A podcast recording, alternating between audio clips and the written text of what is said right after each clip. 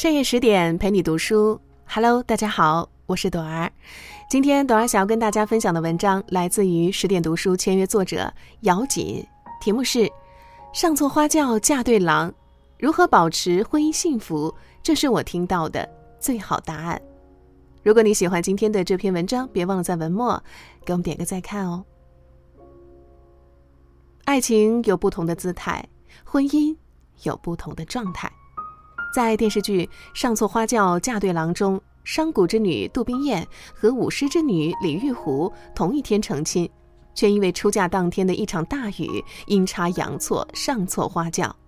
而这次的阴差阳错，反而促成了两段好姻缘。他们的故事告诉我们，爱不是海市蜃楼，而是一种细心的发现。我们必须学会从不同的角度去欣赏那个与自己相守一生的爱人，因为唯有这样，我们才能保持爱的温度，携手走完我们漫长的一生。正如苏欣所说，幸福的婚姻都需要用心经营，相互磨合，适度妥协，才能从耳鬓厮磨中走出来，最终变成心疼和牵挂。婚姻并非是爱情的坟墓，一段好的婚姻需要夫妻双方相互用心、深入了解，并在磨合中相互适应、相互融合，才能在一地鸡毛中开出美丽的花朵。好的婚姻是你在笑，我在闹。每个人对婚姻的定义不同，而在我的答案里，好的婚姻就是你在闹，我在笑。在看电视剧《上错花轿嫁对郎》时，被齐天磊和李玉湖这对甜到了。原来，李玉湖是在媒婆和丫鬟的央求下，才决定铤而走险，代替好姐妹杜冰雁嫁给病恹恹的启三公子。可在入洞房后，他们的婚姻却是歪打正着，处处呈现出你在笑我在闹的场景，活脱脱的一对欢喜小冤家。比如，起床洗漱后。两人玩起了你扔豆子我来接的游戏，看到天磊都接住了，玉虎撅起了小嘴。天磊欢快地朝玉虎做着鬼脸，却冷不防地被玉虎泼了一身的豆子。最有趣的是，天磊教玉虎念书，念得不好就打一下，念得好就亲一口。这一波狗粮撒的，想背的不好都难呢。我想什么时候走就什么时候走。不惊动你们齐家的小猫小狗。因被自己的假身份所累，玉壶赌气想回扬州。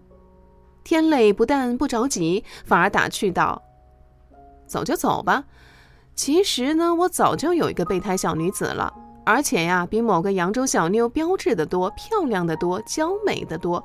怎么不服气啊？要不要看一看人家的小象？”但玉壶却发现，所谓扬州小妞，其实就是如花似玉的自己，这让他喜不自禁。天磊的这一手撩妹绝活实在太高明。剧情中有一个场景特别好笑，为了让玉壶暴露身份，天磊拿出了一个纸糊的假望远镜糊弄玉壶。这个呀是东洋望远镜，比西洋千里镜还要深，你想要看到什么就能看到什么。并且装模作样的说自己看到了玉壶的老家，欢喜雀跃的玉壶赶紧接过来看，却发现自己被天磊下了套。不得不说，心思单纯、蛮横爽直的玉壶和深沉喜欢搞怪的天磊真的是绝配。齐天磊虽出生于富贵之家，但因为要防备表弟柯世昭暗害，常要装病掩人耳目，活得并不轻松。而心性天真爽直的玉壶，无疑成了他灰暗生活中的一束光。他们这种相互打趣、斗智斗勇的婚姻模式，给平淡的生活增添了很多情趣。美国作家齐普西斯·丹西斯在《行为设计学：打造峰值体验》一书中曾说：“其实，打造峰值体验并不一定要多么复杂的理念和设计，只要花费点心思。”就能在平淡无奇的生活中制造出让人欣喜的小浪花了。生活实苦，需要用有趣来装点，而你在笑，我在闹，就是婚姻最好的甜点。这样的生活才能让我们真切地感知生命，充满热忱地面对未来。互补是婚姻最好的状态。陈建斌曾说：“我觉得本质上，男人和女人有些不同。这个东西有时候使我们感觉到困惑，使我们感到不解，让他们之间产生了许多不可调和的东西。但同时，通过这个，让他们互相吸引，感觉彼此是一个无法了解的一个永远了解不完的过程。这种关系将会永远不停地吸引着两个人一辈子。”互相探索，深以为然。上错花轿嫁对郎中的杜宾燕和袁不屈，正因为他们个性上的不同，反而让他们在生活中呈现出一幅幅岁月静好、你情我浓的画卷来。听闻袁不屈克死了两个妻子，杜宾燕女扮男装独闯军营，打算向袁不屈说明错上花轿的实情，却因路遇劫匪被刘若谦打酒。于是拜其为师，进军营当了一童。杜冰雁是扬州有名的才女，她不仅温婉可人，琴棋书画医术样样精通，还颇有谋略。在军营，她巧用黑豆退敌，出奇制胜的大败敌军。在袁不屈想撤去“军中女子不得入内，违令者斩”的禁令时，冰雁却劝阻夫君不能为自己坏了规矩。她面授机宜。最后以割发代首，圆满地解决了这个问题，这让袁不屈对他刮目相看。见惯了打打杀杀的袁不屈，正需要冰燕这种温婉可人的贤内助。在勇猛的袁不屈面前，杜冰燕就是那一汪清泉。或许只有在他的柔情下，袁不屈那样勇猛的男子才能化作绕指柔。当杜冰燕发现袁不屈被封定北侯，不喜还忧。原来是被皇上招为驸马后，他不是意气用事，而是柔声地告诉夫君如何化解危机，无意中还成就了沙平威和昌平公主这桩好姻缘。看到过这样一句话：“你爱人是什么样的人，你就是什么样的人。”看似粗犷勇猛的袁不屈，也是一个柔情的男子。新婚之夜，他割下了自己的几缕头发，同冰燕断发的青丝绑在一起，诚意向妻子表白：结发为夫妻，恩爱两不疑。骑马赏花时，他低头亲吻冰燕的脸颊，那种极致的温柔，似乎是怕惊扰了这静好的时光。他们都交付了真心，最终也收获了真心。很喜欢电视剧《奔腾年代》中的一句台词：“在婚姻中，最开始我们都想找一个和自己一样的人，可是找来找去，越找越孤独。后来我们慢慢发现，相似的人适合一起打打闹闹，互补的人才适合一起慢慢变老。互补是婚姻中最好的状态，因为你开启了我完全不知道的人生和世界。”并给我的世界带来了颜色，让它不只是黑和白，不再是孤单和寂寞，而是灿烂。好的婚姻离不开长情的陪伴。在知乎上看到过一个问题是：什么才是最长情的陪伴？其中一个高赞的回答是：真正的陪伴像是被岁月针脚缝合成的一件贴身的衣服般，始终温暖而熨贴。深以为然。无论是一见钟情，亦或是日久生情，对于生命而言，最终的爱情呈现就是相爱的人能执子之手，为对方排忧解难。在《上错花轿嫁对郎》中，有一个剧情是丫鬟方小巧到姬畅心院邀请李玉湖一同绣花，因为李玉湖从来不摸绣花针，便随机应变胡扯自己曾帮父亲打理过十八家铺面。方小巧故意将玉壶的话告诉了老太君，老太君看到孙媳妇儿比当年的自己都要厉害，便想考考孙媳妇儿的理财能力，决定让玉壶次日当众查阅十四家商行的账目。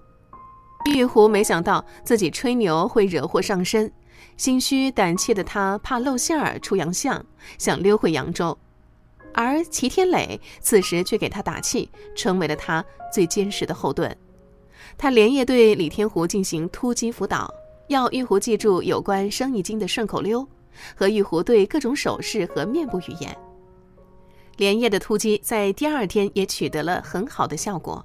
对理财一窍不通的玉壶，竟然用顺口溜和自己的临场发挥，得到了大家的认同和老太君的夸奖，连滚带爬过了关。夫妻同心，其利断金。好的陪伴也能激发人的潜能，因为有了齐天磊的神助攻，神经大条的李玉湖也可以变得机敏利落，在商场应对自如。好的陪伴是彼此融入到对方的生命和世界里，去感受温暖的爱的力量。这样的陪伴才是精神世界里的相互交融与碰撞。上错花轿嫁对郎中的杜冰雁，本是一个娇弱文雅的大小姐。为了寻夫，他穿梭于军营和战场之间，每天要面对血淋淋的伤口、溃烂可怖的创口。要采药、研药、分拣药物、发放药物，但他都停了下来。为救被毒箭所伤的袁不屈，他用嘴吸出毒血。在他的细心照顾和守护下，袁不屈迅速恢复了健康。他们夫唱妇随，演绎了一段幸福陪伴的佳话。孟非曾说：“这世上最让人佩服的两种人。”一种是年轻时陪你吃苦的女人，一种是年老时陪你享福的男人。爱情从来不在于电光石火的一瞬间，而在于细水长流的陪伴。婚姻走到最后，你会发现那些曾经的激情与心动都融化在了琐碎的生活里，留下的只是岁月累积的理解与陪伴。熬过岁月。熬过时间，婚姻才会赢。世上没有完美的婚姻，只有适合的婚姻。在婚姻的艺术中看到一段话：如果你把原先不合适的人当做合适的人那样对待，最终你会觉得选对了人。与此相反，如果你与原先合适的人结了婚，而不能正确的对待对方，合适的也变得不合适了。我还知道，与其千方百计寻找适合你的人，还不如自己去适应对方。简言之，配偶是否合适，主要取决于你自己。其实，这世上没有完美的婚姻，只有适合的婚姻。如果把婚姻比作银行，那么两个人的感情就像是银行的活期存款。如果我们彼此都能定时存入感情进去，那么，婚姻中的幸福感就会越来越强，反之，就会越来越弱，直至透支破产。婚姻一半靠爱，一半靠经营。愿我们都能在婚姻城堡里且行且珍惜，努力去做更好的自己，用爱作为彼此的承诺，用陪伴作为真情的告白，如此才能在岁月长河里。平和美满的度过这一生。好啦，亲爱的小伙伴，今天的分享就到这里。更多美文，请继续关注十点读书，也欢迎把我们推荐给你的朋友和家人，一起在阅读里成为更好的自己。我是朵儿，明天同一时间我们不见不散。祝你晚安，好梦。